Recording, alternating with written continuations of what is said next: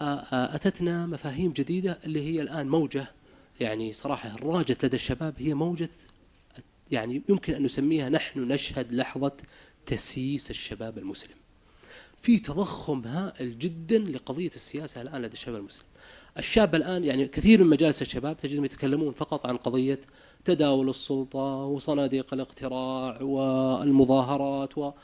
و... وقضايا القرآن الأخرى تقريبا باهتة وفيه برود هائل جدا. يعني مثلا لو قلت يا أخي لو قلت لشخص يعني والله من أهم الآن القضايا التي صراحة يعني فعلا تؤرقنا قضية التوحيد والشرك. يمكن يضحك عليك. شغل وعاظ هذا؟ هذا شغل صح الفوزان في كشف الشبهات. قضية فكرية تقول لي توحيد الشرك. في عام 2006 بلغت 50 مليون جنيه حصيلة النذور في مصر. في الثمانينات الدكتور سيد عويس واحد من ألمع علماء الاجتماع في مصر قام ببحث الصراحة في غاية الريادية. ذهب إلى ضريح الإمام الشافعي الذي يقال ضريح الإمام الشافعي في مصر وكان يرمى فيه أوراق يرمون فيه العامة أوراق يحجون ويرمون فيه أوراق. فطلب من السلطة الدخول وأخذ هذه الأوراق وإجراء دراسة اجتماعية بأدوات علم الاجتماع السوسيولوجيا بأدوات علم الاجتماع لدراسة هذه الظاهرة. وفعلا كانت صراحة فكرة في غاية الطرافة يعني شق شق طريقة جديدة للتفكير في أسئلة علم الاجتماع.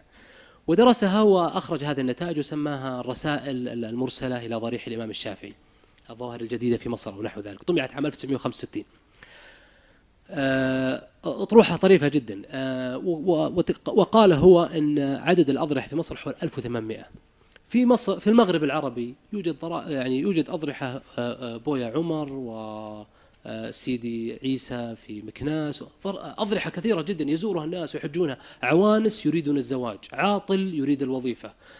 فقير يريد المال. بعض الناس يقول فيها حظ. بل مجموعة من التقارير التي كتبت عن هذه الأمور بعضهم يقول خريج قانون وبعضهم خريج هندسة. شيء غير معقول يعني خريجين علوم مدنية ومع ذلك الحين يتعلقون بهذه الشركيات. يعني بالله لو بعث فينا نبي من الأنبياء نستغرب يعني نشتغل بكثير من القضايا وننفق فيها أوقات والقضية التي بعث فيها الأنبياء ولقد بعثنا في كل أمة رسولا. أن يعبدوا الله واجتنبوا الطاغوت. الأنبياء بعثوا في أمم فيها حضارات وفيها تخلف وفيها استبداد وفيها وفيها تذرر سياسي أصلا لا شورى ولا غيره. ومع ذلك لم يبدأ الأنبياء بمثل عمارة النفوس بالله وإخلاص العبودية لله جل وعلا. ومع ذلك هذه القضية الآن من القضايا الثانوية. لما؟ لأننا أسرى. للإعلام الذي هو الذي يشكل أسئلتنا التي نفكر فيها. حتى لو كنا ضده لكن الإشكاليات المطروحة علينا هي الإشكاليات. نموذج آخر لو, تك... لو قلت لك الآن يا أخي ذكر الله جل وعلا. القرآن تكلم عن الذكر كلام مبهر يا أخي. يعني الله تعالى يقول يقول مثلا فإذا قضيتم الصلاة فاذكروا قضينا الصلاة قال فاذكروا الله قياما وقعودا وعلى جنوبكم. شوف كيف لاحظ كيف استوعب الذكر سائر الأحوال. ويقول في الحج فإذا قضيتم مناسككم فاذكروا الله كذكركم آباءكم أو شد ذكرا. وقال لموسى آه، آه، اذهب آه، بآيات ولا تنيا في ذكري. لا تفترى يا, م... يا ما قال له يعني عندك قضايا كبرى وأحرص على إعداد تنظيم جيد وخطة ومنظور استراتيجي كل هذه مهمة. ولكن قال له ولا تنيا في ذكري. وموسى نفسه قال هارون أخي اشتري يزري كي نسبحك كثيرا. جعل أولى وظائف النبوة تسبيح الله جل وعلا.